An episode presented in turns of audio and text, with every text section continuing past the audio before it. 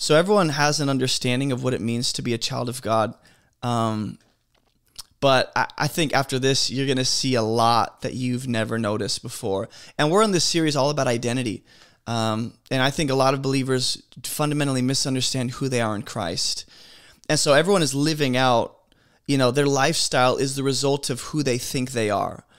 Everyone's living out from their perceived identity, meaning who you are in Christ is different than who we think we are.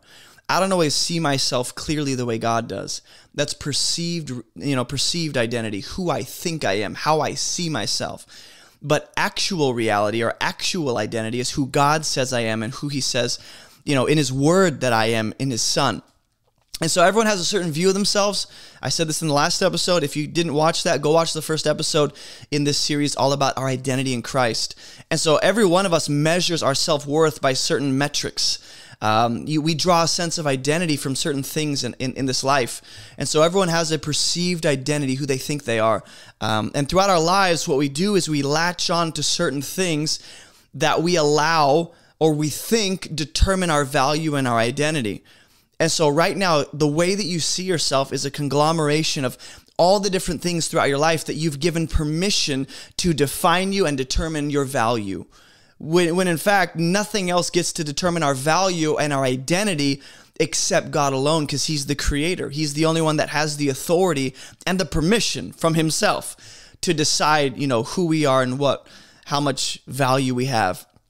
And so if you have a wrong identity or a wrong idea of who you think you are, a wrong perceived identity, what happens is you live according to a false perception of who you are. And since everyone is living from this place of who they think they are, and lifestyle flows from perceived identity, if you don't know who you are, you end up living a lie. You end up making decisions that aren't rooted in truth. And at worst, you end up wasting your life living like someone that you're not. And there's a lot of believers who they hear, I'm a child of God, I'm a child of God, but there's so much baggage from their childhood. There's so much throughout their life that they've latched onto to give them value that when they hear, I'm a child of God, they don't even know what that means, and they have a hard time believing that. And they'll tell you on a Sunday morning, I'm a child of God, I'm blessed and highly favored, you know, I belong to the Lord God Almighty, but they don't really know what that looks like. And so you might think it's not a big deal to know who we are, to know who God says we are. But if you don't know who you are, you won't know how to live.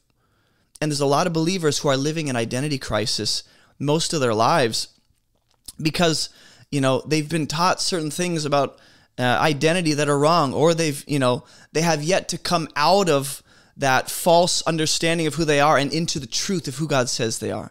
And so what we're going to talk about today is what it means to be children of God. And in the last, episode, we talked about how we can be children of God, what it means. Look at, I'm exposed. You can see that I'm sitting down on my special chair. I'm going to call it my special chair. We talked about what it means that Jesus has made way for us to be children of God. Jesus has accomplished what we could never do for ourselves, so we can be what we are in Christ.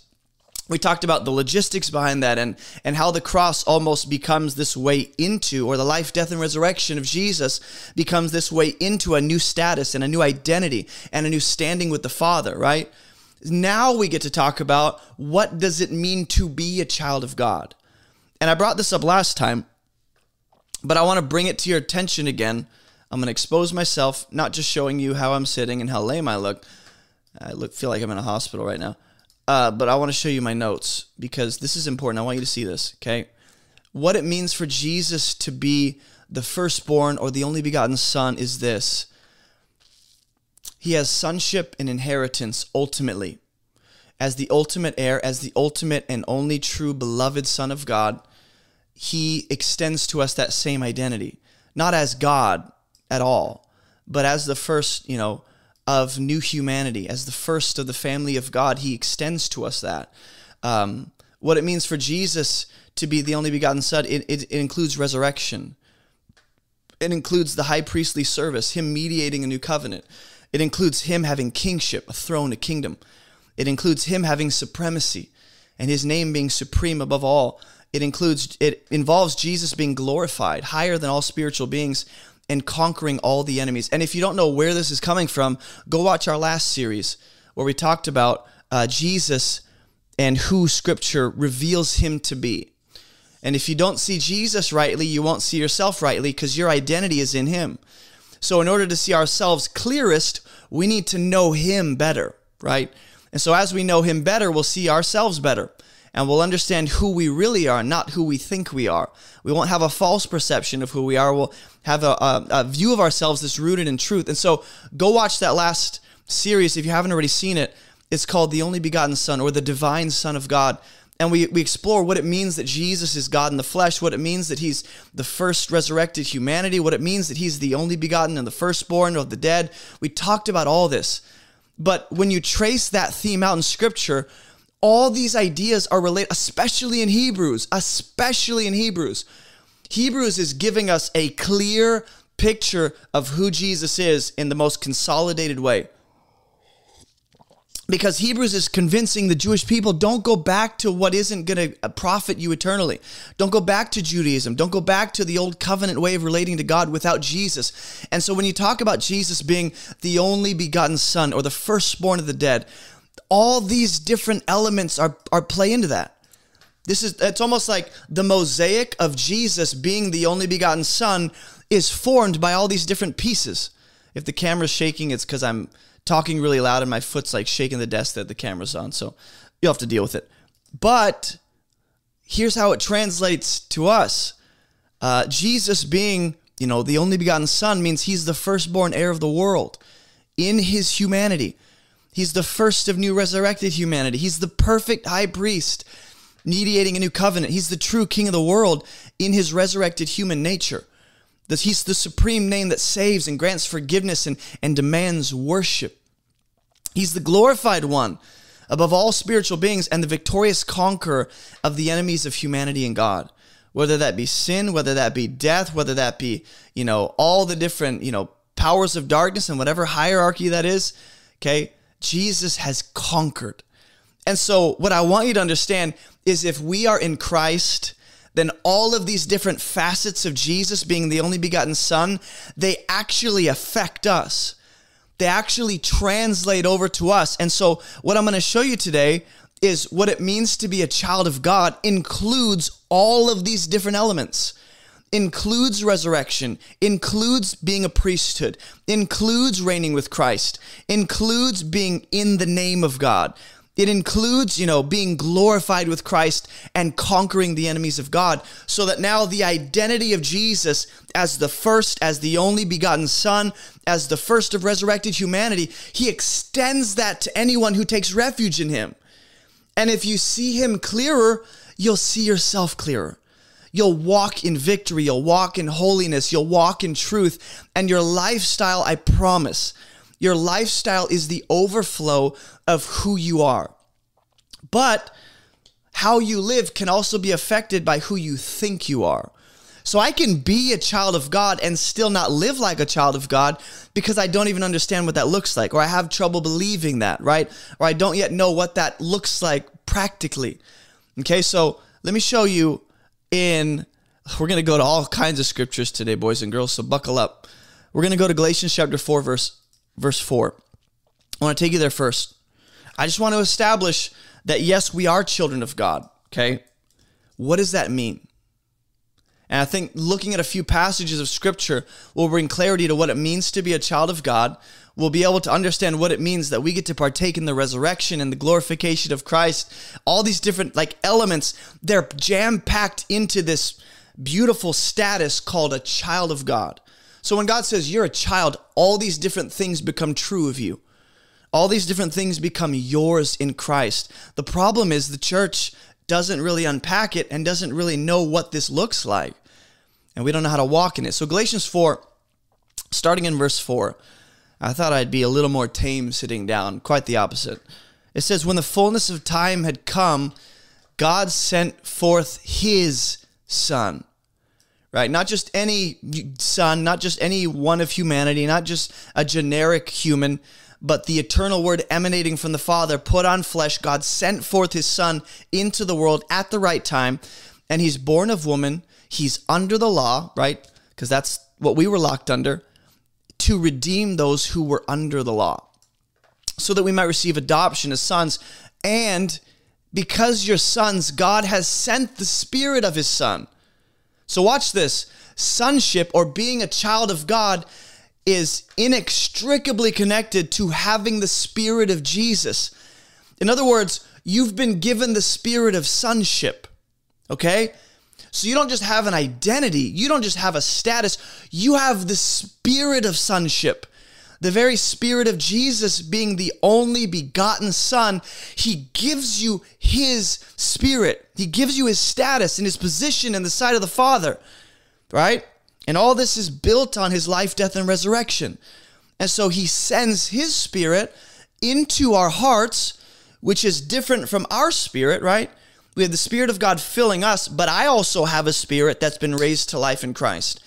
And I choose to submit that spirit to the leading of the Holy Spirit or the leading of the flesh.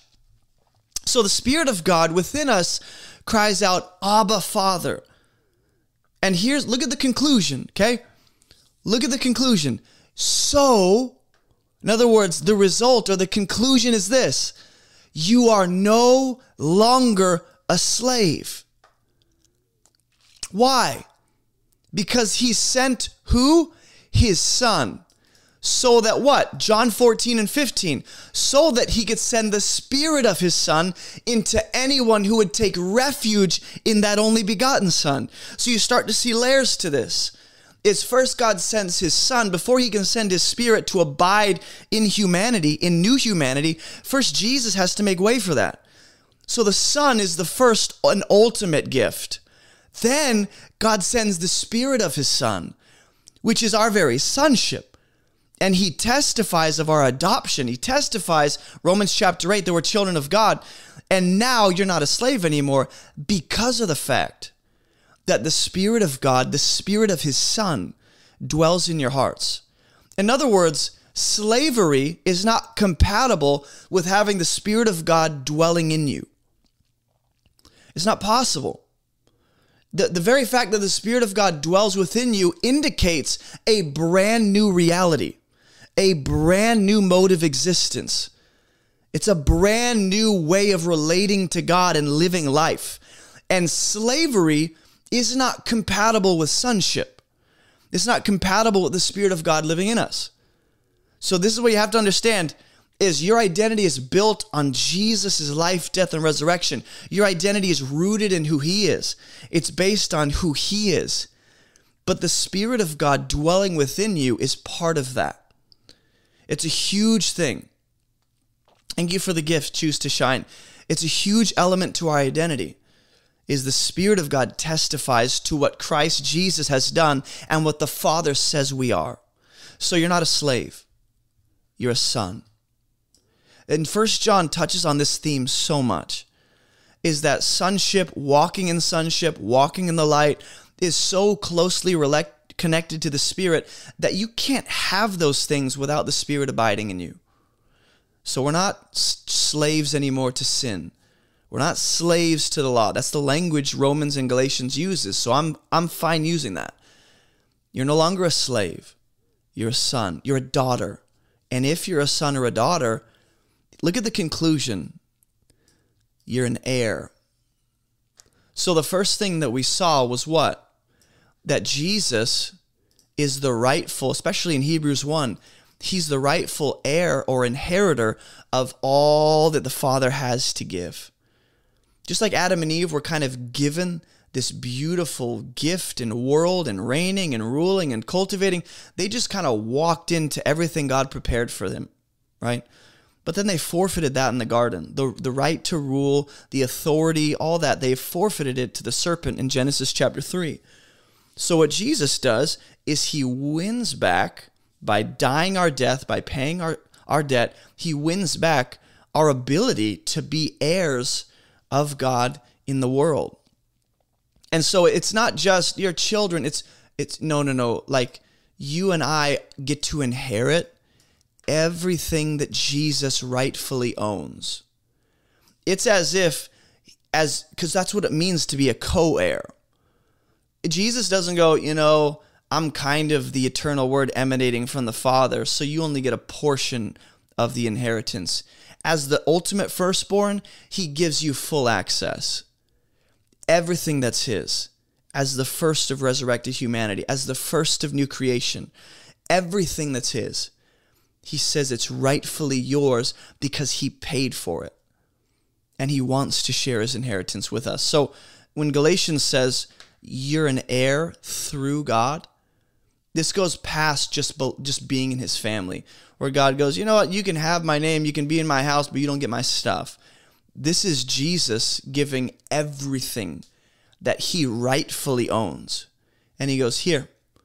And you and I go, why would you ever do this? And he would go, because it magnifies my grace. Because it magnifies the mercy and the grace of God. Because it glorifies his name. This is what the Father, this is the Father's good pleasure. Where does it say, I think Jesus says this. He says, children, it's the Father's good pleasure to give you the kingdom. Or somewhere in the New Testament. But he says, it's not even like God's like, dang it, I don't even want it. This is God saying, I so desire to give you my kingdom, to give you what my son has. People don't want it. People don't want it. And so Ephesians chapter 1, verse 5, it says this, in love, he, being God, he predestined us. Now, you can get into some weird, wonky theology, but I just want you to see adoption is what those who have faith in Jesus are predestined for. So if you have faith in Jesus and his life, death, and resurrection, and your righteousness is in him, you trust in him alone, well, you're predestined for adoption through Jesus Christ, according to the purpose of his will. In other words, being a child of God is the will of the Father.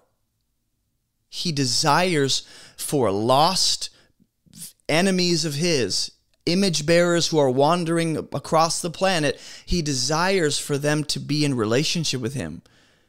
It's his will to reconcile them back to him.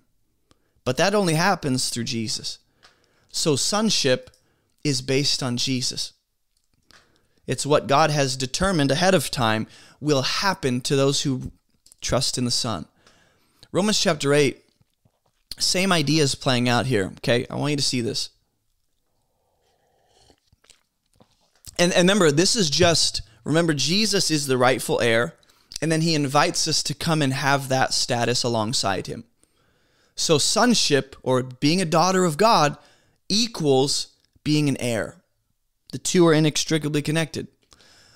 All who are led by the Spirit of God. Now, what you're going to see here again is this connection between adoption and the Spirit. I want you to see it. Just think about the connection between the Spirit of God and our adoption and us being children. All who are led by the Spirit of God are sons or daughters of God. So if you want to be a child of God, right, or to be a child of God, is going to look like being led by the Spirit of God.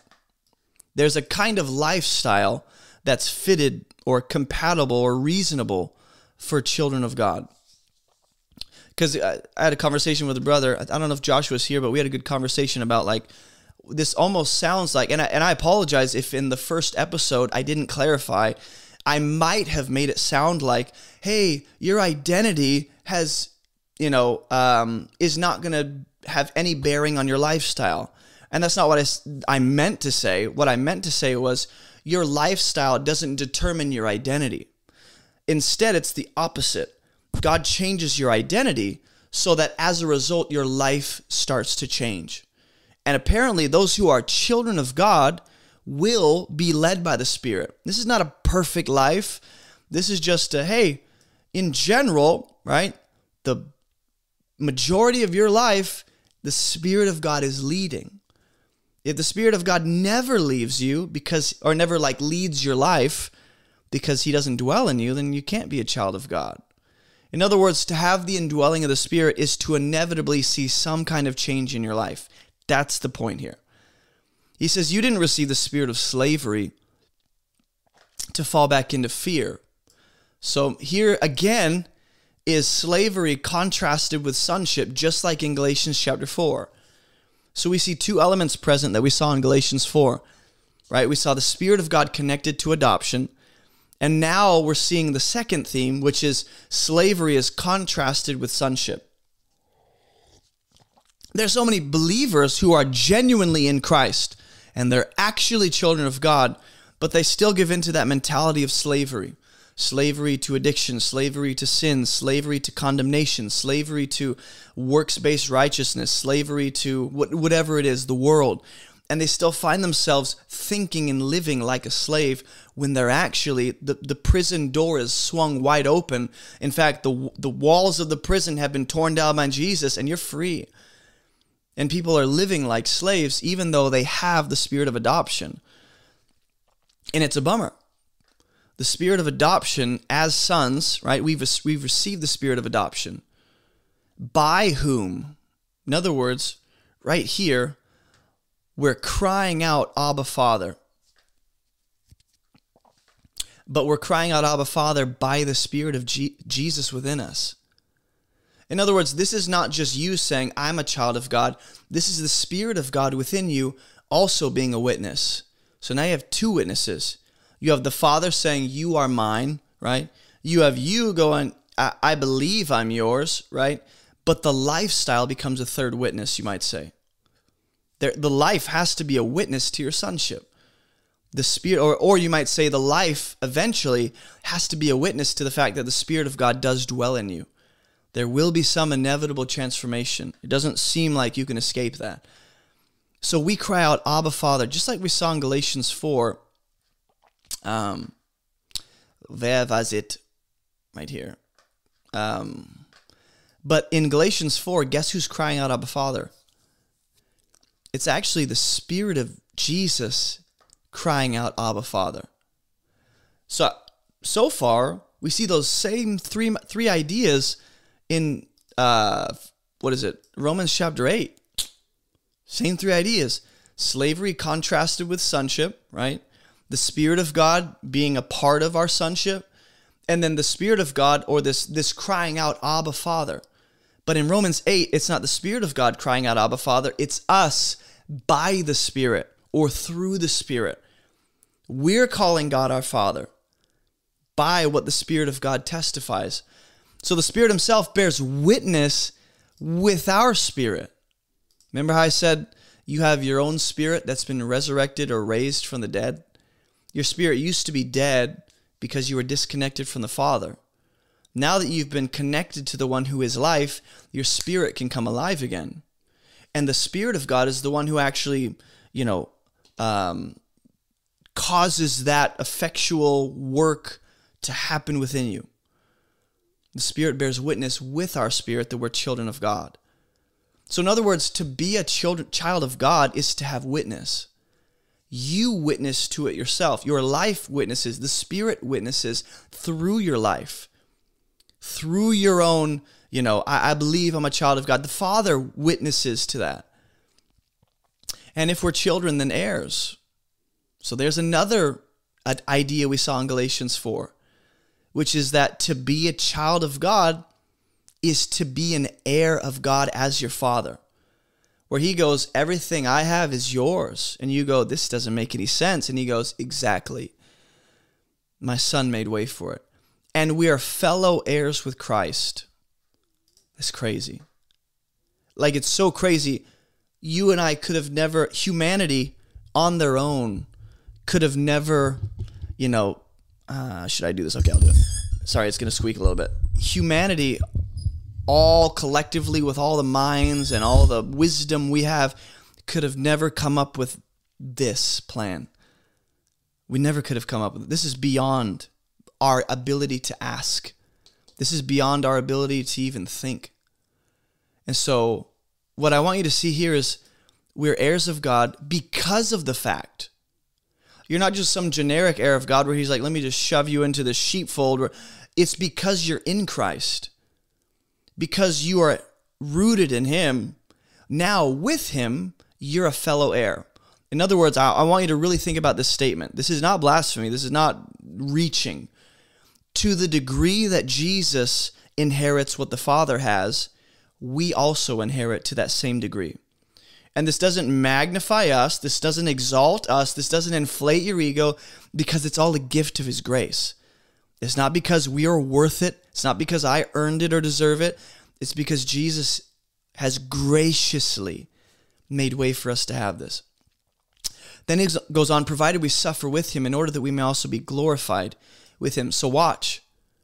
There's three lifestyle, or you might say three events that are inevitable when it comes to being a child of God. In other words, if you're a child of God, three things will happen. Number one, you will be led by the Spirit of God at some point. Number two, now let me make this 4 points. Number two, you will inherit everything that Jesus is going to inherit from the Father. Number three, you're going to suffer to some degree. The road to glorification is going to be paved with a degree of suffering. Number four, you're going to be glorified. In other words, suffering is not the end. Suffering is just, think of the Psalm 23. Even though I walk through the valley of the shadow of death, I'll fear no evil. So what the Good Shepherd does is he brings us through the valley of the shadow. It looks like death. I'm surrounded by what appears to be death. There's suffering. But on the other side of this life, God promises you will be glorified with my Son. And we don't want to talk about children. We think children of God, being a child of God means God will not allow me to go through any suffering. It's actually quite the opposite. It's because you're children, right? Just like every other human on the planet, you're going to experience a degree of suffering. But what's different about you and I is that it actually plays into our sanctification. It plays to our benefit. It actually, in the end, becomes a benefit to our faith, to our maturity, to our, ability to live for Christ, to all. God adds to us through the suffering that He brings us through. He works that out for our good as we're transformed. That promise is not available to anyone else except children of God. So yes, we're suffering just like the rest of the world, but we have a promise on the other side of it, and we have a promise in the middle of it, that He's working good in the middle of it, and on the other side, I'll be glorified. Unbelievers don't have that. Unbelievers don't have that. So I know you might have been taught that, well, God loves me, so He'll keep me away from any kind of suffering. It's actually that God wants to train and correct and discipline lovingly you and I out of immaturity, out of darkness, out of sin, to be more like His Son.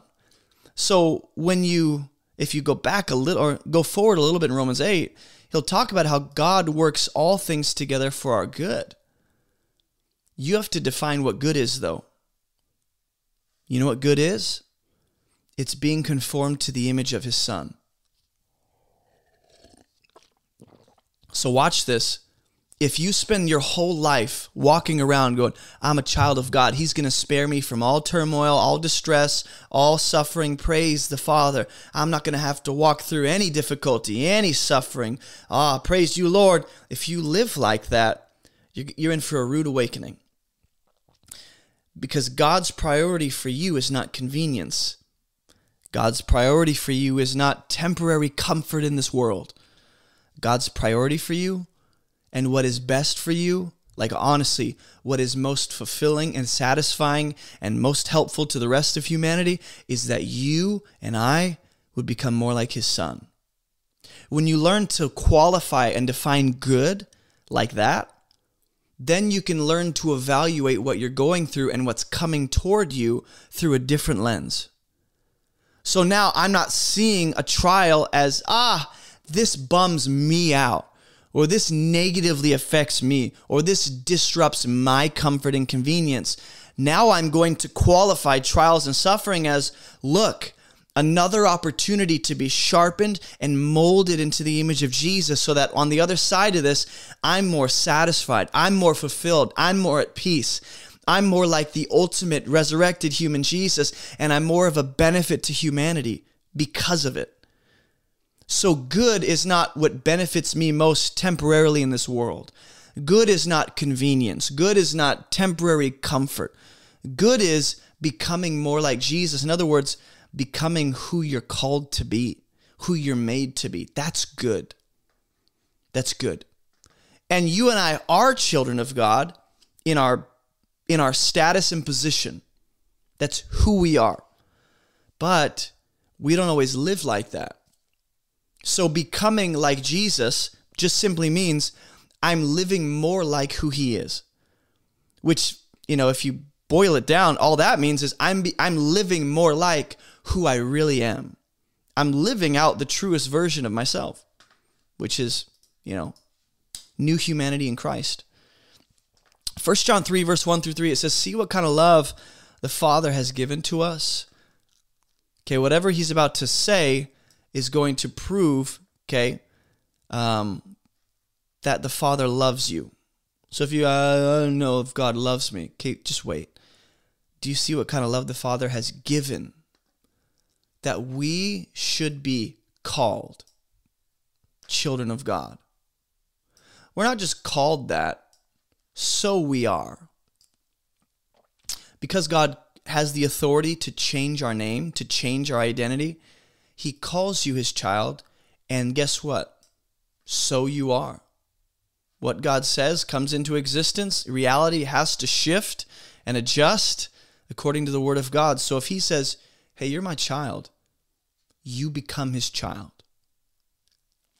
It starts with God loving us enough to call us children of God through faith in his son, and so we are. You and I need to learn how to take God at his word. Because you read this and go, yeah, we're called children of God, but you struggle believing this part. So we are. Because you look at your life and you go, yeah, but all the failures, all the mistakes, I continue with this battle, with this same addiction that I've had since I was 13. I still keep giving into this sin periodically. I reacted to my mom in a way that was anti-Christ. Like, that was unacceptable. And so you look at your life and you go, I don't know, my life doesn't seem to indicate I'm a child of God. And I can't see any evidence that I'm a child of God. I'll tell you what, there's two options. Two options. Either your life is actually witnessing to the fact that you're not a child of God, or you're just over-focusing on the failures and the mistakes and the sin, and you're not at all paying attention to the good that God's doing in your life, how you're becoming more like Jesus, how you're being transformed. This is what we do, like, for my own personal, you know, life. I'll use myself as an example. I tend to measure holiness and my sanctification by one metric: purity, pride. Let's just take those two. I'll say two metrics for my own life. Sometimes I will have tunnel vision on two different sins I struggle with: pride, lust, whatever it is. And then let those two things be the only metrics for my transformation in Christ. And so anytime I fail in either of those regards, I'm prideful, I'm lustful, what I'm doing is I'm going, maybe I'm not a child of God, or maybe I'm not growing, or maybe I'm not who I said I am. Maybe I don't believe in Jesus, because I'm only looking at two different metrics. But if I zoom out a bit, I'll see, whoa, God has actually changed the way I speak to people when I'm frustrated. God has grown my patience. God has grown my desire to benefit people, my compassion, my understanding. I see evidence of Jesus working in me to lead me into prayer and fellowshipping with God's people, and I love it, and I want to benefit. I see all that, right? If I zoom out. But what we do is we go, I don't know. And we let like two specific sins in our life speak louder than God. And we let that one addiction you've been struggling with since you were a child, we let that speak louder than the word of God. And so when you give into a certain sin, or you struggle seasonally with a certain mentality, you let that overshadow what God says about you. And you choose to believe what your life is saying over what God says in the midst of your broken life. If God says you're a child of God, you are. And I promise there will be witness to that. There's going to be evidence. It's called a changed life. But if you're demanding a perfect life in order for that to be sufficient evidence of your sonship, you're in for a rude awakening and a very difficult life. Some of us are like, I'm a child of God as long as I'm living perfect. But the minute there's failure, the minute I make a mistake, I go, oh, backtrack. Maybe I'm a fake. Maybe I'm Matthew chapter 7. The Lord, Lord people, where I go, Lord, didn't I? And Jesus goes, I never knew you, boy. And I go, I'm going to burn. And then you start to spiral out of control into these lies because you overfocused and overemphasized one specific failure in your life. Should we pursue holiness? Yes. Should I let my lifestyle determine my identity? No. But there should be evidence in your life of being led by the Spirit of God, of sonship, the Spirit of God changing and transforming you. That's going to bear witness to what you know deep down about what God has spoken over you. He says you're a child of God, and you know that. But sometimes you have a hard time believing it because you're simply looking at you're qualifying or measuring your sonship and holiness by like two different things when there's 1,000 different metrics. How you talk, how you think, your desires, your ambitions, the way you interact with people, what you do when no one's watching, your quiet time with the Father, all these different things. The reason why the world doesn't know us is that it didn't know him. Now watch, beloved, we are God's children now. We are. So I want you to see present tense. We are. He said that twice. We are. We are. But watch. That's the present. Now he's going to bring in the future. We are God's children now, right? What we will be has not yet appeared. So hold on. What I am now is a son or a daughter of God. But he also says, you and I will be something. And that's not yet appeared. And eventually, the world's going to see us as children of God when this appears, what we will be. So there's the what we are now and what we will be in the future. Let me ask you this. Will I be more of a child of God in the future than I am now? Question worth asking. In the future, when I'm glorified and resurrected and in new creation, will I be more of a child of God? Will I be more loved? Will I be more approved and accepted by the Father than I am right in this very moment? If your answer is yes, I fundamentally disagree. Because of the fact that he already said we are children of God. Therein lies all your value and all the approval and love from the Father you need. It's all right there. You're a child of God. You're his beloved. That doesn't improve when you're glorified or resurrected from the dead to new glorified bodies. So what we will be refers to resurrection and glorification. That's why Romans 8, when he talks about being children of God, it will go on to talk about being glorified. It will go on to talk about being resurrected from the dead with Jesus. That is going to happen. That's merely talking about my outward body, not my inward identity. There's a difference. There's a difference. So think of it like this. Right now I'm a child of God, but I live in this sinful fleshly body, right? So I'm a child of God. That's who I am inwardly, spiritually. That's my identity. But this human earth suit that I'm piloting right now, it's not of God. Like in terms of being spiritually aligned with my identity, this is a sinful body. This is sinful flesh. So you know what has to change eventually is this body. So it matches my inward identity, right? That's what he means when he says what we will be has not yet appeared. You and I are children of God right this very second. The world does not see you in the fullness of what God is going to glorify you in yet. In other words, they don't see your resurrected, glorified bodies. They don't see the glory you're going to have that you've inherited from the Father. They don't see that. They will. And we will shine like the sun in righteousness in the kingdom of our Father. That's what Jesus says. We will. But right now, like Paul says, we have this infinitely valuable treasure in earthen vessels. We know when he appears, we shall be like him.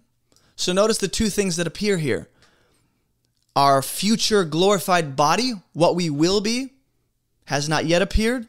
But when he appears, that's when it will. We shall be like him. Meaning, you will reach the point where your lifestyle is perfectly conformed to Jesus. You will... That doesn't mean you'll be more of a child of God. Doesn't mean you'll be more... This is why I'm trying to differentiate between lifestyle and identity. Because you guys have conflated the two. Some of you have conflated how I live is who I am and how valuable I am. That's not true. Your lifestyle is simply going to be the overflow of your identity and your nature. That's why Jesus changes your nature, so that your life inevitably changes too. But I don't perfectly live like Christ yet. I don't always talk the way Jesus would. I don't always look at people the way he does. I don't always interact with people the way Christ would. I don't always do that.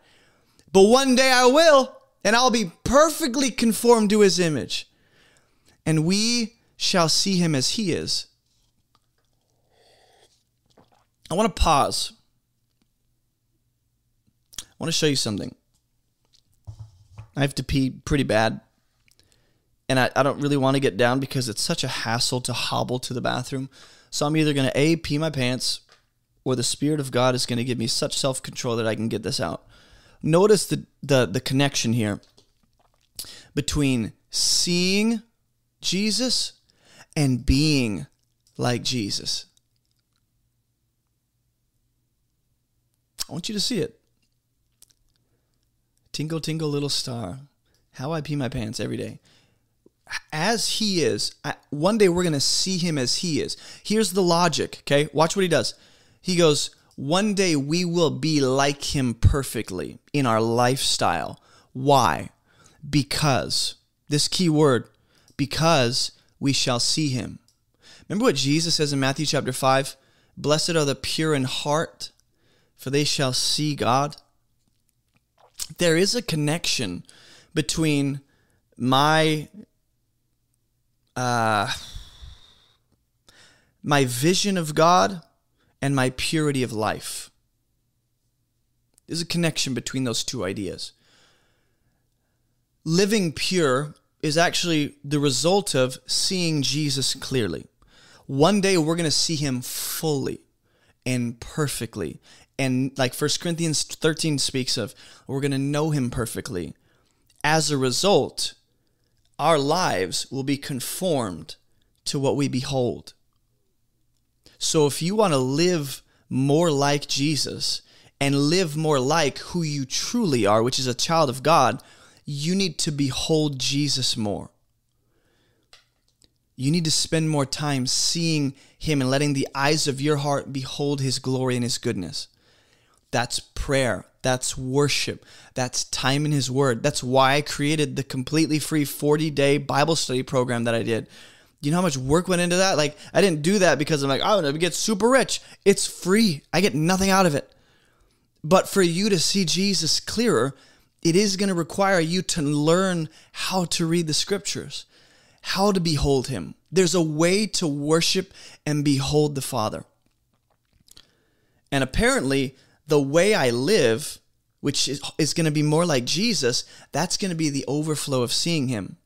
And everyone who thus hopes in him purifies himself as he is pure. So there is absolutely a connection between who you are and how you live. But watch, my lifestyle doesn't come before my identity.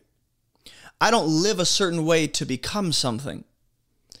I live a certain way, whoop, because I am a child of God. My life will change inevitably because my nature and my heart has changed. Do you see it? talking about sonship, talking about what it means to be children of God. Galatians 3:29, it says, if you are Christ's, then you are Abraham's offspring and heirs, according to promise. How much should I unpack, Lord?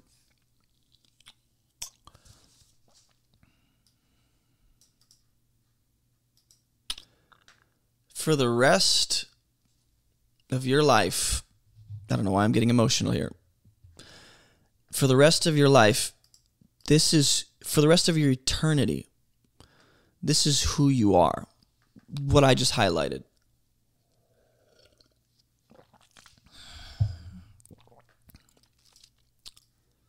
You are His.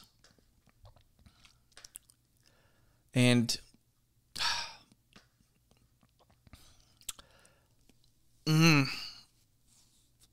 better not cry.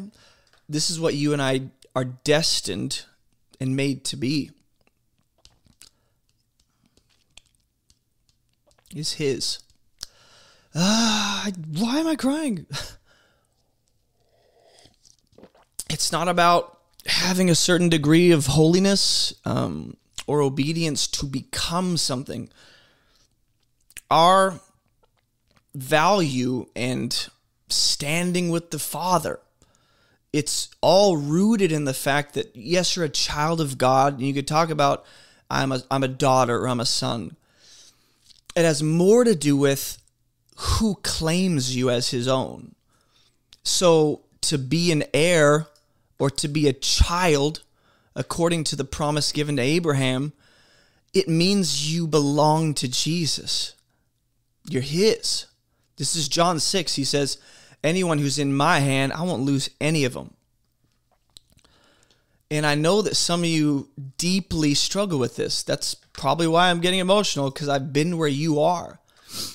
And I really need you to know that for the rest of your life, of course, your lifestyle matters in terms of matching that up with Jesus and living more like who he is. But you can only do that confidently and purely when you know who you belong to. In other words, living holy and living in obedience to God is the result of knowing who you belong to. And so the rest of your life, you're going to spend knowing who you belong to.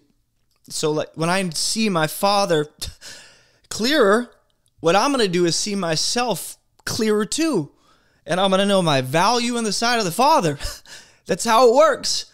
And then from that place of security and confidence and being loved, even if I'm in suffering and turmoil and tribulation, from that place of being loved by the Father, I can confidently go out and live more like Jesus, because I'm not trying to earn anything. I'm not trying to gain something I don't already have in Christ. I already belong to him, and that's the substance of my inheritance. That's the greatest treasure, is that you belong to him, is that you have God as your Father, and he claims you as his own, and he brings you into his family, and he wraps you around, you know, with his arms to anthropomorphize God, and he says, you are mine. And from that place of being his, you live different. And too many people who are truly children of God are doing it backwards. You're living a certain way to become his, or to be secure that you're his, and to maintain your status. And I'm telling you, you don't.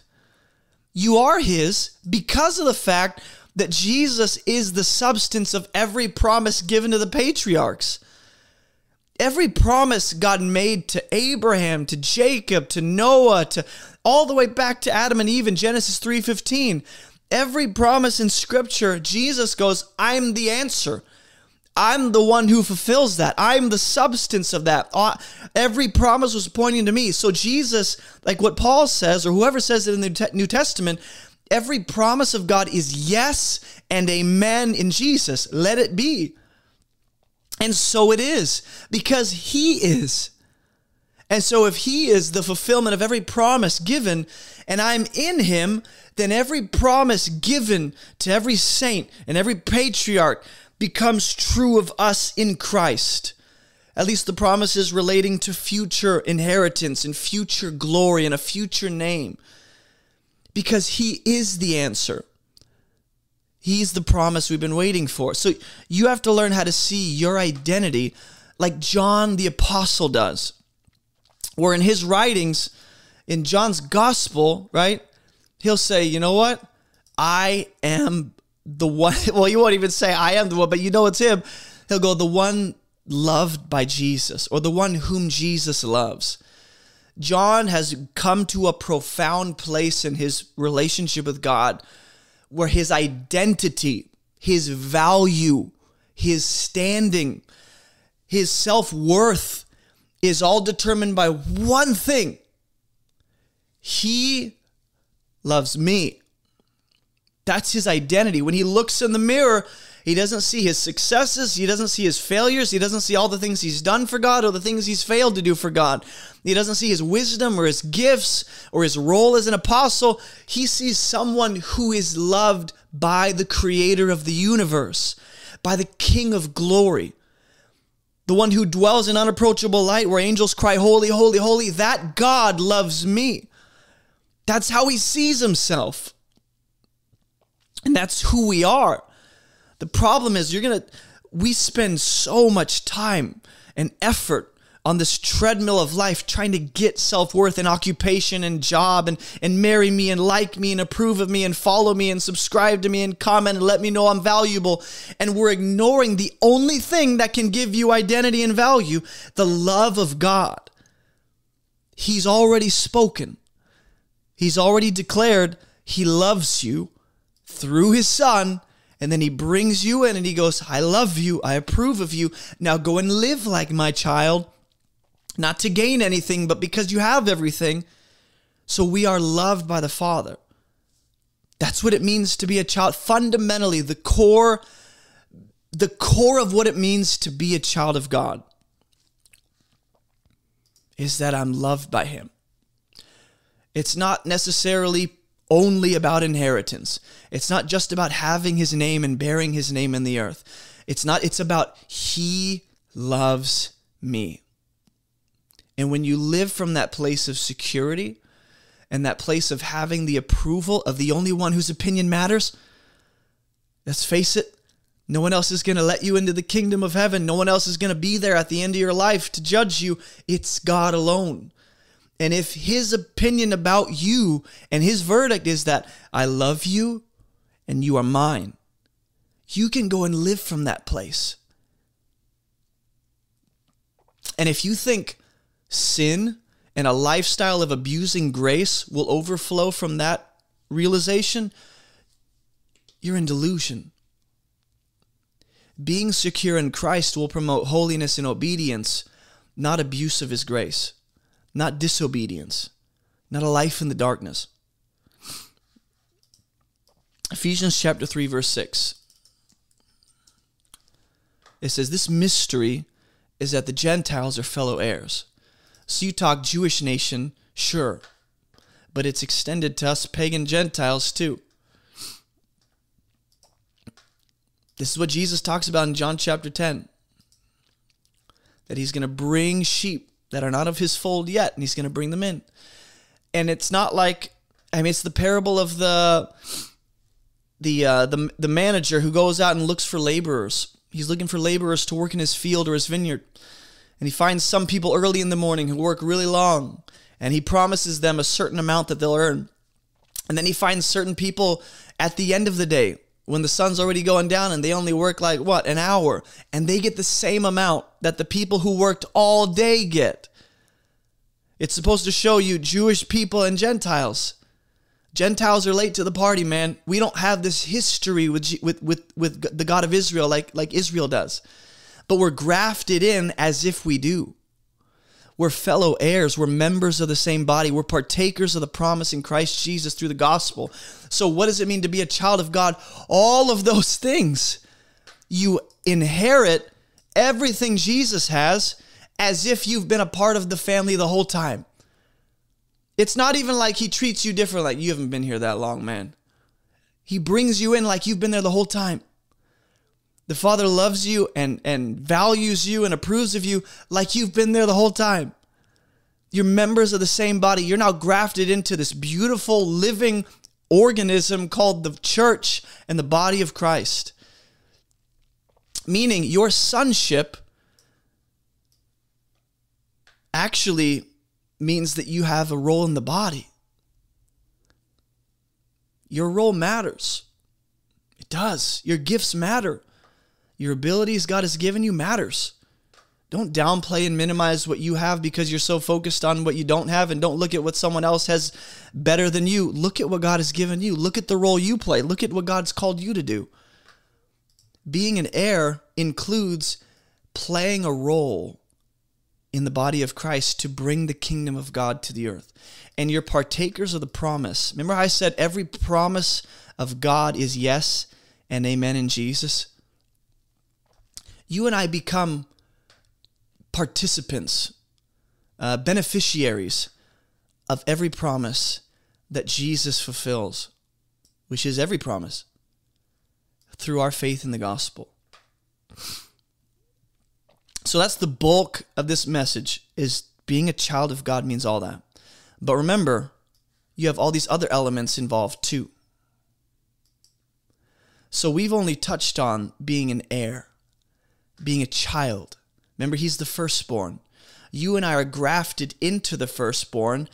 Like Hebrews talks about, he's the firstborn among many brothers to bring many brothers to glory.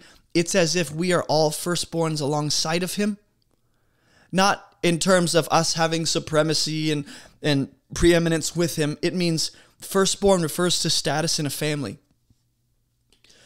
It refers to inheritance. And you and I, with Jesus, as you might say, our elder brother, we inherit not just everything he has and gives, but his very status.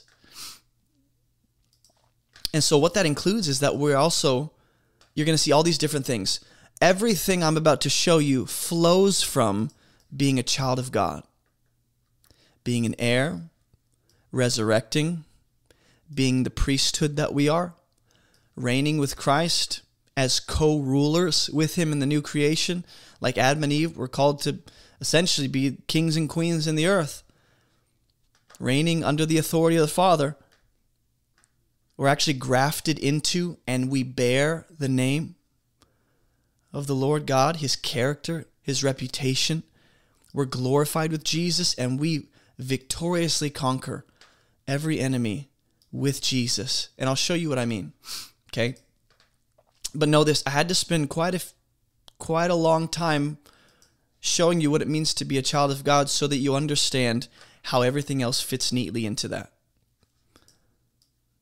Because the identity of Christ as the firstborn, as the only begotten son, it translates over to us.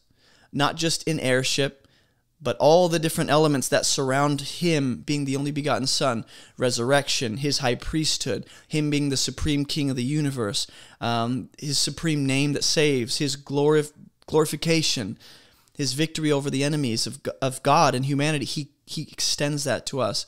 So Romans 8:23, it says, if you go on from that passage about sonship we were looking at earlier, that we're children of God and heirs, there's glory that's going to be revealed to us. This is what 1 John was touching on, the glory that's coming, that the world mocks us now and goes, you're following your sky daddy and your fairy and good luck when we all cease to exist. They won't be saying that when they see the children of God in their full glory, in the kingdom of their Father. Okay, verse 23, it says, we groan, creation groans, and not only the creation, we ourselves are groaning for that, who have the first fruits of the Spirit. We groan inwardly as we eagerly wait for adoption as sons. Now pause. We've already looked at several passages that tell us we have been adopted. We are children of God. We are sons and daughters. So why are we waiting for adoption? This is the difference between David being anointed as king and David actually ascending the throne. David's coronation is different than his anointing. So he was anointed in private. He was the true and rightful king, but the fake king of Israel at the time, who was fading, right, was slowly going to be moved out of the way so that David could be revealed and crowned the King. That's the difference here, is we are anointed children of God. We have this status and this identity, but when we are glorified, or what he calls the redemption of our bodies, when we're resurrected from the dead to new glorified spiritual bodies, that will be the full manifestation or realization of our adoption so that everyone else gets to see. Because you and I know we're children of God.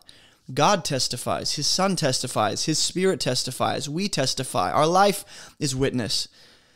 But the rest of the world looking on, the unbelieving world, the enemies of God, they don't see the full realization of that. And one day that will happen. That's what's called the resurrection. Okay? The other part of us being resurrected is that Jesus was technically, I want you to think through this, heaven and earth will pass away. This is what Jesus says. Heaven and earth will pass away. There's going to be a new heavens and a new earth. It's called new creation, and we're waiting for that.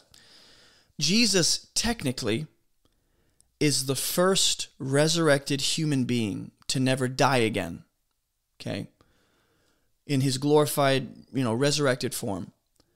Technically, that makes him the first of the new creation that's coming. So just as the Word in the beginning, Genesis chapter 1, the Word of God initiated the world to come into form and structure and all that stuff, we see new creation also built on the Word. He ushers in new creation, but he's the first. Meaning his coming up from the dead is the first of the new world that's coming. This is why Paul can say, if anyone is in Christ, he's a new creation. That's part of what it means to be resurrected, is that technically right now, if you're in Christ, your spirit has been raised from the dead. You've been resurrected spiritually, inwardly, but the resurrection of the body has not happened. That's why first God starts with the inner man or the inner woman, your spiritual self, and then after that, the body will follow. Okay, the old has passed away, behold, the new has come. That's true right now, is that just like Jesus was, new humanity, he actually makes us new humanity too. Okay, we become new humanity in the Son. This is really cool when you see it. We become new humanity in Christ. Ephesians chapter 2 verse 10 actually speaks on this. And a lot of people will take this to mean, every human being, every image bearer that has ever lived is God's workmanship. Now, I agree that God created them, that they originate in God as their source, but this is specifically talking about new humanity, the family of God, Jew and Gentile who are in Christ through faith. We are his workmanship, created in Christ Jesus for good works, which God prepared beforehand that we should walk in them.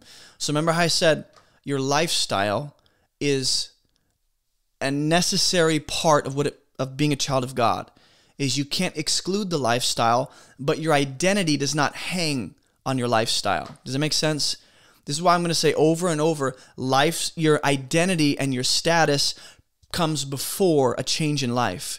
We live in a culture, a church culture at least, where Christians are expecting people to change the way they live before they can change in the sight of God. And it's actually quite the opposite, biblically. God changes us inwardly so that our lives change as a result. So we're his workmanship. Our new identity, our new created selves, resurrected from the dead spiritually, are God's workmanship. He formed and pottered us after the image of his Son, okay? That's why Jesus is the image, not an image. Like we're made in the image of God. Jesus is the image of God. He's the image that we're fashioned after. Colossians chapter 3, verse 10, it says, "Do not lie to one another, seeing that you have put off the old self with its practices and have put on the new self, which is being renewed in knowledge after the image of its creator." Because remember, I talked about how we are new creation. We are new humanity. We are the family of God, sons and daughters, right? But do we always live like that? No. Am I supposed to every day more and more match up my life with my identity? Yeah. I'm supposed to live more like Jesus, which is to live more like who I really am. The truest version of yourself is who God says you are. And we don't always live like that. So that's why Paul says, hey, put off your old self, right? You have put it off with its practices, but also that new self that you choose to put on daily, put on Christ, put on the armor of God, which, you know, the armor of God are different characteristics of Jesus. When you put on the new self daily and you're saying, I'm going to live like Jesus today. I'm going to talk like Christ. I'm going to desire and have ambitions and goals and interact with people that are like Christ.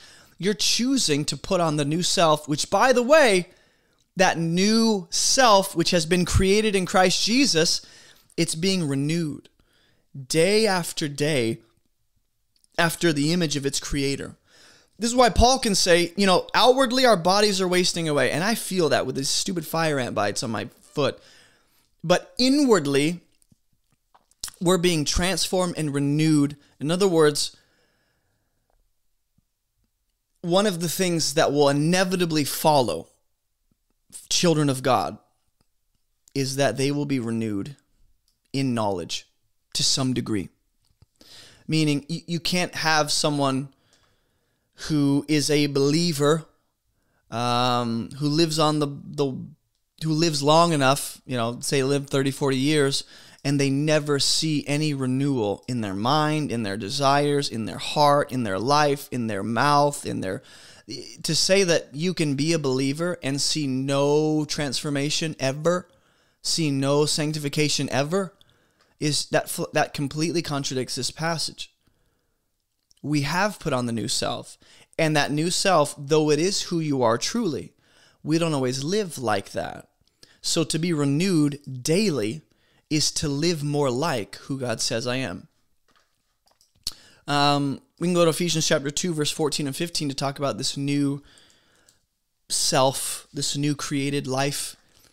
It says, Jesus himself is our peace, right here, who has made us both one, and he's broken down in his flesh the dividing wall of hostility, by abolishing the law of commandments expressed in ordinances, that he might create in himself.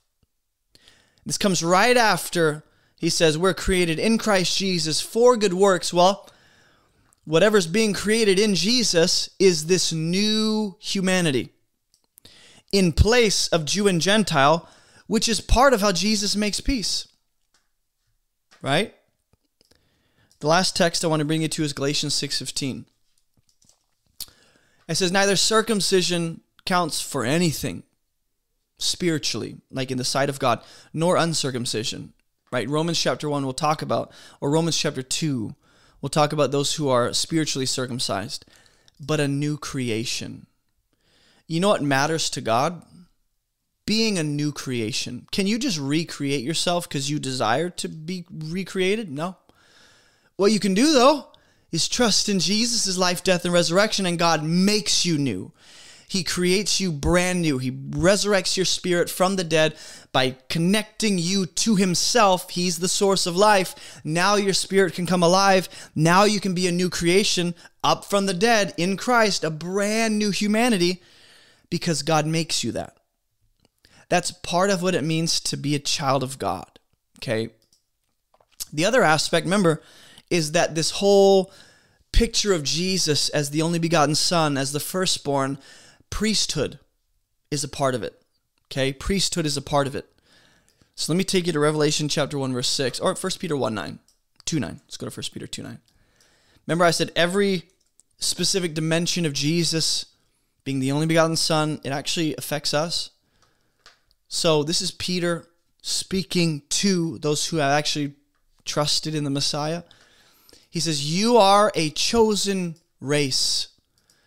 To be new humanity, new creation, the family of God, it's an entirely different race. It's not the human race anymore the way we know of humanity. It's not animals. It's not, you know, fish or birds. It's a completely different race. So you're children of God. Part of that means you're a royal priesthood. How can we be a royal priesthood? The priesthood is reserved for the Levites, and the high priesthood is reserved for those who descend from Aaron. So how could we possibly be the priesthood? Well, if you read Hebrews, it tells us that Jesus is a priesthood, or is the perfect eternal high priest of the new covenant we have. He's our high priest forever, after the order of Melchizedek, on the basis of his resurrection, so that now anyone who takes refuge in him actually gets to partake in his priesthood. We're not mediating a covenant with him.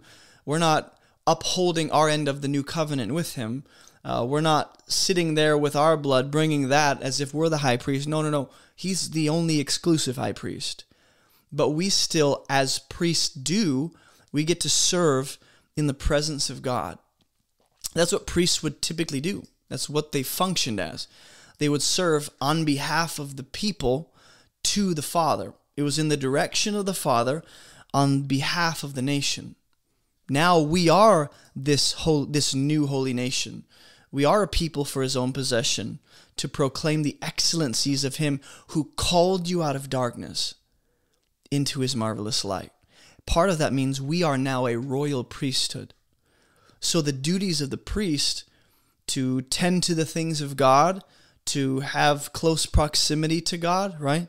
On behalf of the people, we get to partake in that as we follow in the footsteps of Jesus. But he's our high priest. We're just the priesthood that follows in his footsteps to, you might say, tend to the things of God in the earth. Revelation chapter 1, verse 6 also kind of expands on this idea. To him who loved us and freed us from our sins by his blood, sounds like Jesus, he made us a kingdom. He made us a kingdom? I thought we're part of his kingdom. The kingdom primarily is composed of citizens. You don't have a kingdom without citizens. What really makes something a kingdom is the fact that there are people. The people are the substance of the kingdom. Priests to his God and Father. So what does it mean that we're a kingdom? Part of it means that we are priests to the Father.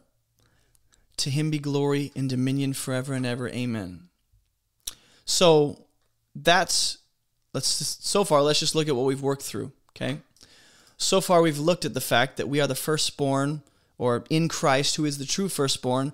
We get his firstborn status in a family, his rank as heir, right? As children of God, we get that. We get to be resurrected with him, we get that. He's the perfect high priest mediating a new covenant.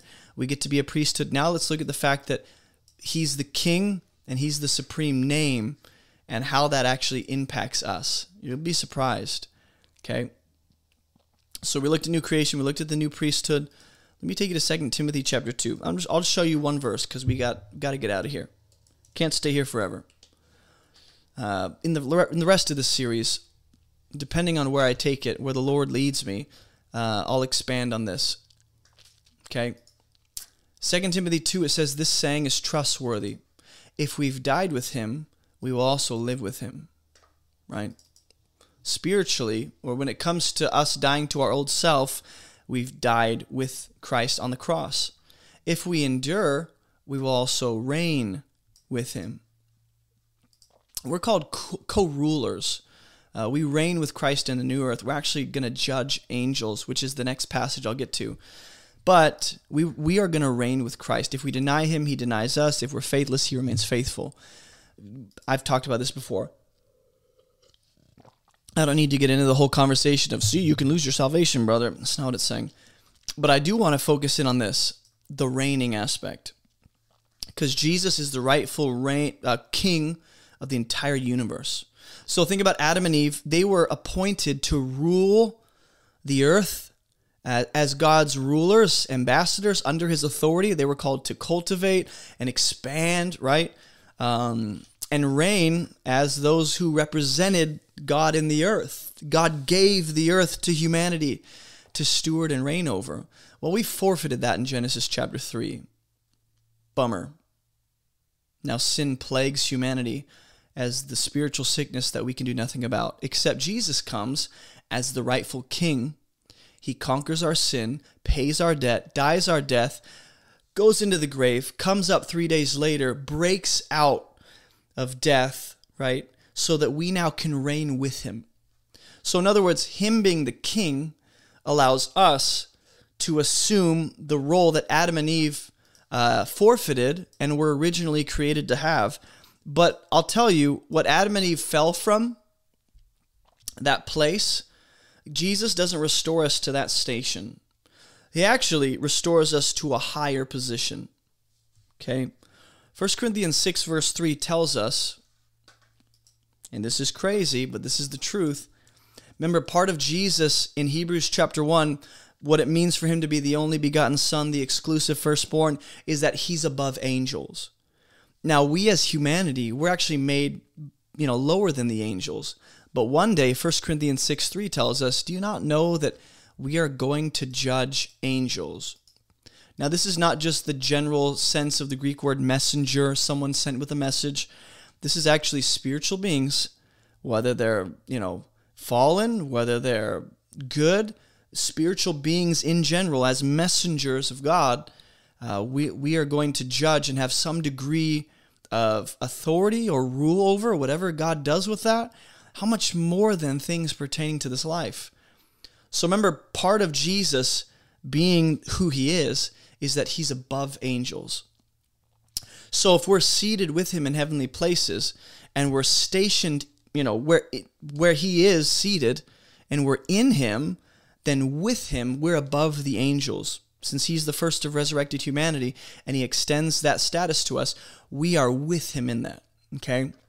Which is crazy. We're going to rule and judge angels one day. In other words, for now, we're beneath the angels. One day we'll actually be over them because we're in Christ. Not on our own, but because we're in Christ. The other element of Jesus being the only begotten is that he's conquered all the enemies of God and all the enemies of humanity. Sin, death, the devil, the kingdom of darkness, he's triumphed over it all. Now think about how we are in Christ. Part of what it means to be children of God in Jesus, the true firstborn, is that we get to conquer with him. The God of peace will soon crush Satan. Hasatan. So who's crushing Satan here? It seems to be God, right? How does God do that though? Under your feet. And Paul is talking to the church. The grace of our Lord Jesus Christ be with you. So this is all a gift of his what? His grace. In other words, God says, hey, my son has conquered all the enemies of me and humanity. And one day, when all the enemies are made a footstool for Jesus, part of that looks like God crushing Satan under our feet. It's a gift of his grace. So what Jesus conquers, he actually has given you victory over too. The authority and victory of Jesus, the triumph of Jesus at the cross over the spiritual kingdom of darkness, you and I also have that. So that now in the earth, not just one day finally, but now, currently, God is triumphing over darkness by his son's life, death, and resurrection, but through the church, through the grace he enables them to have. And then the last thing is this. Part of being children of God, we already looked at, hey, let's do this real quick. Because I have to pee so bad, and it's going to take me a while to hobble back up to this chair, and I have no one to care for me. I'm all alone here. I'm going to cut to commercial, and then I'm going to go potty, all right? So let's do it. If you've not already done this, go to AboveReproachMinistry.com. We have a bunch of free resources that are made available to anyone around the world, completely free and accessible to anyone who wants to learn how to read the Bible. We have free online Bible study courses that will teach you how to read the Bible. We have free study devotionals that walk you through specific patterns and keywords in the book of Ephesians. We have free Bible study worksheets. We have Bible study workshops. We have all this free content because of generous supporters like you guys. And if you want to support this ministry, we're teaching people people how to read the Bible so they can live and teach the Bible themselves. And there are a bunch of ways to donate. You can go to abovereproachministry.com/donate. You can give through debit or credit card. You can send a check to P.O. Box 338. Green Cove Springs. You can give through PayPal, Cash App, Venmo, Patreon, and then you can also get some church merch. If you've not already grabbed some church merch, I would recommend you do that so you can represent Jesus on your body, and all the proceeds go right back into this content so that we can reach more people and equip people to, live and teach the Bible themselves. And if you didn't know this, I actually have a book. I've published a book. It's called Fruitful, and the point of this book is to be a resource to the church to teach people the essential keys for the most abundant Christian life this side of heaven. And so in this book, what I do is I outline the gospel absolutely clearly so you can actually know what the foundational truth is. And then from there, we discover what our purpose is, what our process is, and what our position is now in Christ. So if you are a new believer, or if you're a believer that really wants to understand what I believe are the essential key truths that a lot of people don't understand in the church, I would grab a copy. And if you haven't already joined our online church, get in that online church.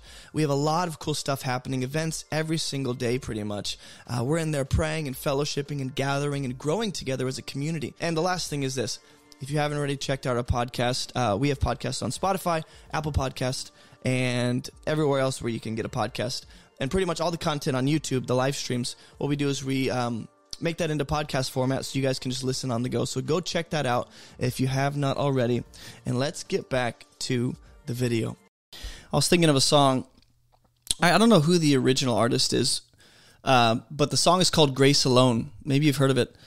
And the song goes, "You've lifted me up so high above my station. I'm a child of God by grace and grace alone." That's the whole point of this message, is that God has brought you and I higher than we could ever climb on our own. He's brought us farther than we could ever achieve in a million lifetimes. He's brought us infinitely higher than we deserve, than we're entitled to. We have zero entitlement to what he's done. In fact, he's brought us, think about this, as children of God. He has brought us to the highest point of human existence, meaning you can't climb any higher than to be a part of the family of God, inheriting all that the Son has, reigning in new creation. You couldn't climb higher in a million lifetimes. He's, by his grace, it's a gift. He's brought us to the highest point a human could ever get to. And we didn't climb. He picked us up and brought us. That's what's crazy. And so back to this whole being children of God, we're told to, this is kind of as we transition to the lifestyle, we're called to be renewed in the spirit of our minds. Okay, this is something that is people that, What am I trying to say? This gets confused a lot. People don't talk about lifestyle enough, or they don't talk about identity enough. And so I'm trying to walk this tightrope of not overemphasizing the lifestyle as if to make you the product of your life.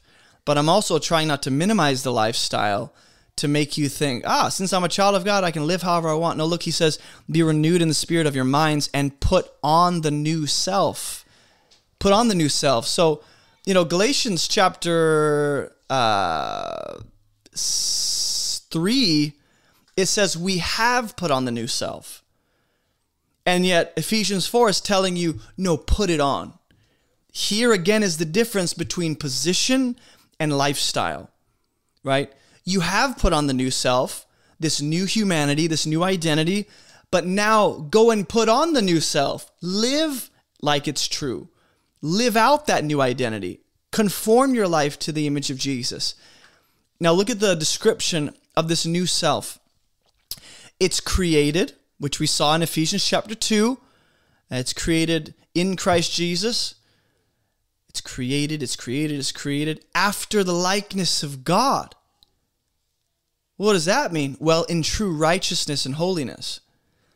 Why do you think you and I can be declared righteous, to have right standing or right relationship, and holy, to be without blemish, to be set apart, to be uniquely different, spiritually and morally. Why is it that we can be called righteous and holy?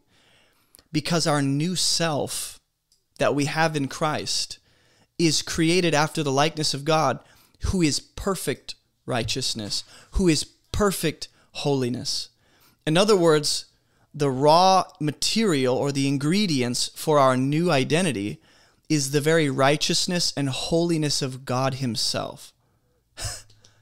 That's the best way I can explain it. If God's like, you know, what keeps coming to mind for me is the Powerpuff Girls introduction where Professor whatever his name mixing all this stuff and then, oh, just all of a sudden 3 girls come out, superpowers. The idea is that God is mixing stuff together, and part of the ingredients for our new humanity and our new identity, right, is righteousness and holiness, but not just generic. It's his own. So when Jesus gives himself and we're now in him, Jesus is righteousness. He is the essence of holiness. He's the source of it. He's the personification of it. So now that we're in him, we get that. 2 Corinthians will go on to say, you are the righteousness of God in Christ Jesus. Think about that. Think about that. You are, I'm going to take you there actually, 2 Corinthians 5:21. For our sake, he, being the Father, he made him, being the Son, to be sin. Romans chapter 8, human evil takes up residency in the flesh of Jesus, who didn't sin, who knew no sin at all. So that, right? So that, in other words, this is not fair. What's happening here is not fair, but it's right. And it's God's grace and his love. Jesus, who never sinned, never failed, never made a mistake, met the law of God perfectly, being the Word of God himself. He never sins, but he becomes, in his flesh, in his body, human evil is condemned in his flesh.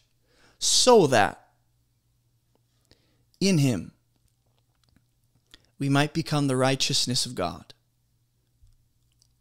So you and I are what? Righteous. No more than that.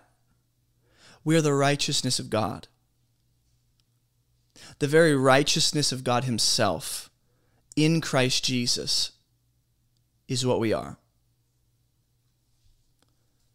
Talk about take your identity and yourself and your value to a new level. And it has nothing to do with what I bring to the table. This is all God assigning value to us graciously and saying, you know what? I'm going to make you my very righteousness. I'm going to make you the holiness of my Son. What?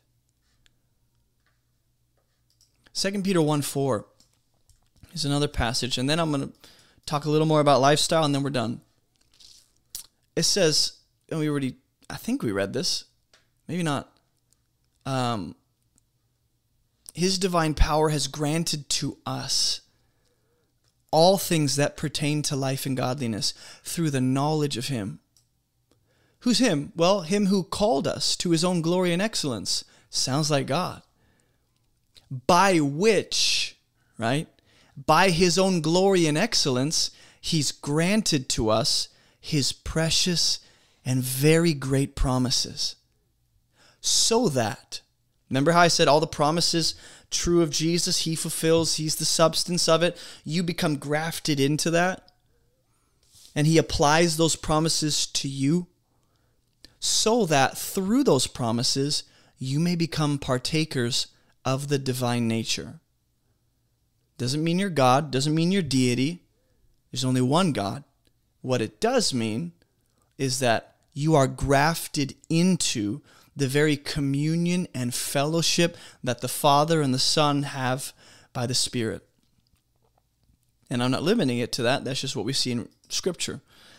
Having escaped from the corruption that is in the world because of sinful desire. Now, from this place, we know who we are. We know why we are.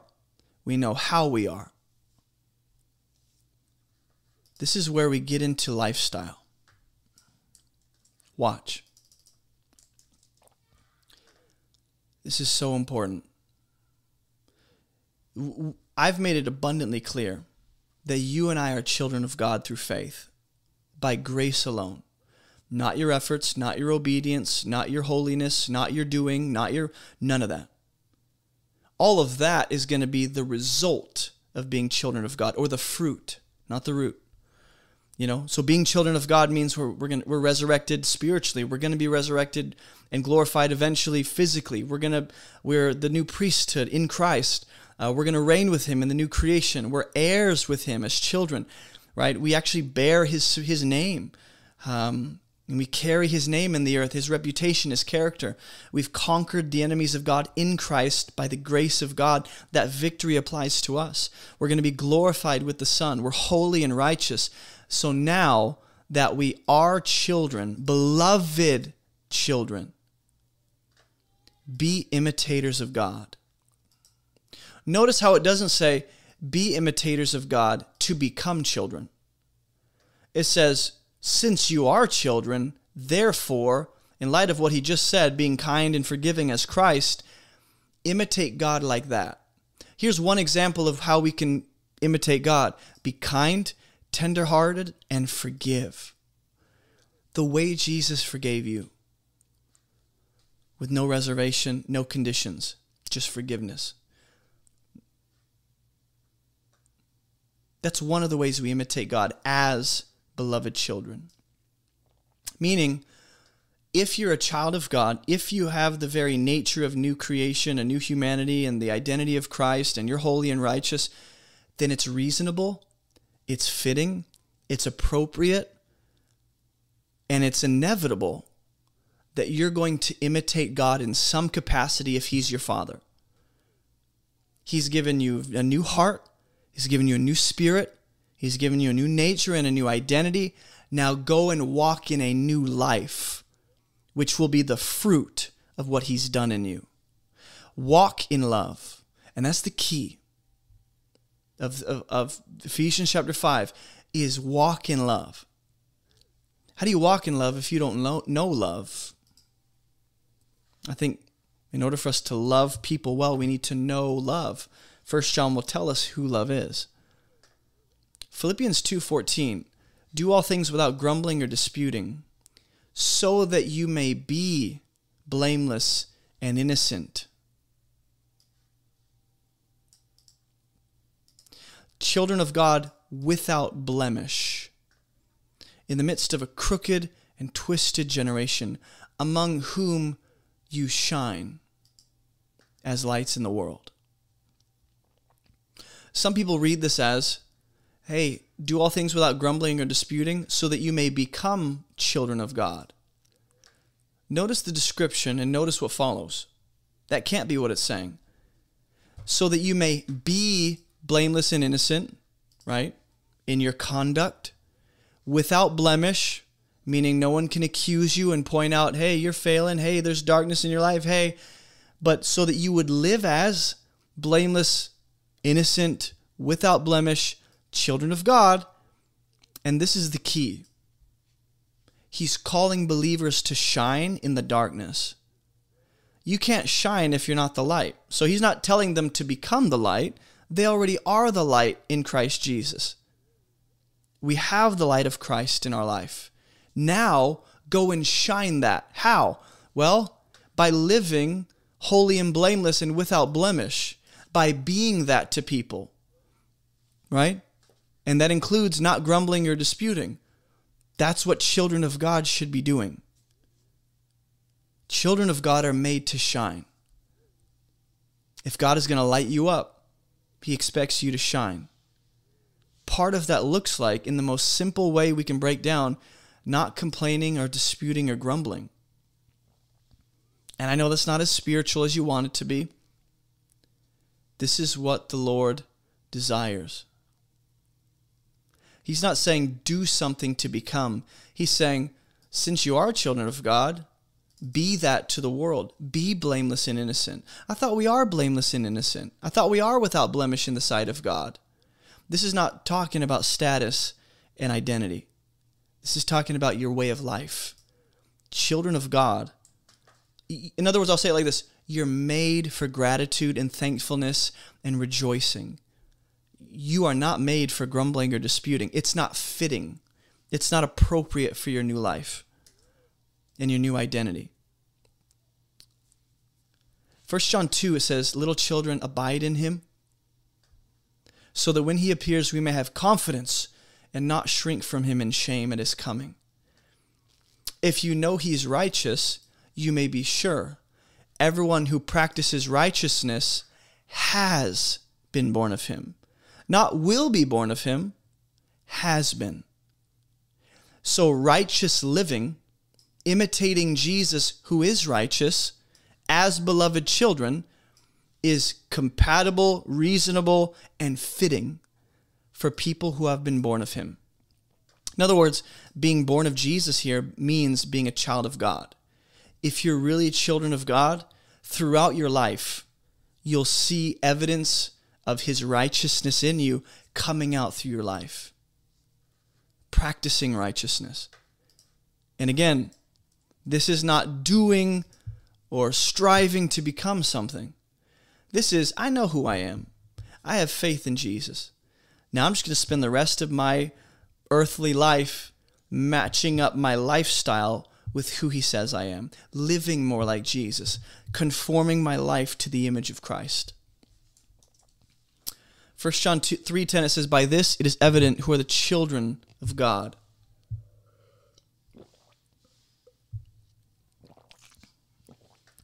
By this it is evident who are the children of God and who are the children of the devil. In other words, there's a way to distinguish clearly who's a child of God and who's a child of the devil. Everyone's a child of someone. You got to understand that. Everyone is walking in the nature of their father. Either God is your father or the devil is your father. And you're walking in one of their ways. So here's how we know, and we can clearly see who's a child of God from who's a child of the devil. Whoever doesn't practice righteousness is not of God. Someone who never practices the righteousness of God can't belong to him. Nor is the one who doesn't love his brother. So loving brother here is what it means to practice righteousness specifically. All righteousness God calls us to is going to fall under the category of loving God and people. So you can say every time I choose to live righteous, I'm choosing to love God and love people made in his image. If someone never does that, there's no way they're a child of God. It's not possible. Do you see it? Love and righteousness are not just fitting for new creation like us. It's not just appropriate for children of God. It's not just reasonable in light of God's mercy. It's actually inevitable. It's going to happen. Love and righteousness will overflow into the lives of God's children. It's going to happen. No need to break out a measuring stick and see how much and have a standard that God doesn't hold us to. Just there will be righteousness to some degree and love for people. 1 John 5:2, and then we're done. It says, "By this we know that we love the children of God when we love him and obey his commandments." This is God's love. Love of God is that we keep his commandments. Everyone who has been born of God overcomes the world. So do you see all the different ideas coming together? Being a child of God means having victory, overcoming, being born of God, loving. Specifically here in this context, it's the children of God, those who also have faith in the Messiah, which means obeying the commandments of God. So if you think having this new identity and this new status is an excuse to live in darkness and an excuse to live in sin, you fundamentally misunderstand what it means to follow Jesus and be a believer. And the worst case scenario is you might not believe the gospel. You might not know what the gospel is. You might not truly be in Christ. Now, that's not true all across the board, but some of you might be in that position. And so I'm just calling you to really evaluate what you believe about the Messiah, what you believe the gospel is, what it means to trust and put your life in the hands of Jesus and say, you're the only one I got. You're my righteousness. You're my salvation. So that's what it means to be a child of God. And I'll be honest, I don't know where we're going the next episode. No idea. I don't know what the Lord has. I will definitely seek. I would love prayer for that. Want to see me really scrawny in my... Nah, we'll do that after. But I really hope that you guys understand today a little more what it means to be children of God. Again, being at the core is going to affect living in our everyday way of life. That's why God changes who we are so that we end up changing how we live. If you guys didn't know, this is an online ministry, abovereproachministry.com. All the links are in the description below. If you're on Facebook, if you're on YouTube, if you're on TikTok, you can go to my profile. All the links are on my Linktree. Go to abovereproachministry.com. You can get a bunch of free resources. We just released last week a free 40-day Bible study program for anyone who wants to learn how to read the Bible. We have an 11-day, and it's all free. It's all free because of generous supporters like you guys. You'll have to sign up to actually partake, but there's a 27-day Bible study course, 11-day, a 40-day. For those of you that really want to learn how to read the Bible, we have keyword studies, we have question studies, we have free devotionals, we have free Bible study worksheets, we have free, walkthroughs all online on YouTube. All my sermon notes are available. So if you're like, I want to actually evaluate all the sermon notes you use, well, all my series, all the series I've done on YouTube are here. You can join our online church community if you have not already. We have a Discord server where you can, partake and be a part of the community and fellowship. You can get some merch. You can get a copy of my book, Fruitful, which will teach you how to live the most abundant, satisfying Christian life this side of heaven through the essential keys that come through identity, position, purpose, and process. And then you can also donate to this ministry if you've benefited and you find value in what we're doing here. We're just trying to teach people how to read the Bible so they can live and teach the Bible themselves. And if you think that's an admirable mission, we're equipping the saints, reaching the lost, advancing the kingdom. If you think that's admirable, you can give, and it funds everything that we do completely free. All the courses, all the worksheets, all the community, all the voice chats, all of that in the online church community because of solid leaders who have donated their time and their efforts to building community here. It's all possible. Now, I have a wife and 2 kids. This is all possible because of God supporting what we're doing through people like you. And you can give right here through debit or credit card. You can send a check to P.O. Box 338, Green Cove Springs. You can give through PayPal, Cash App, Venmo, Patreon, get church merch. We have every different way you can think of. But the 2 more important things are join the online church community if you have not, and get started on our Bible study courses if you want to take your skills to a new level and really learn how to read the Bible better. This will be the thing for you.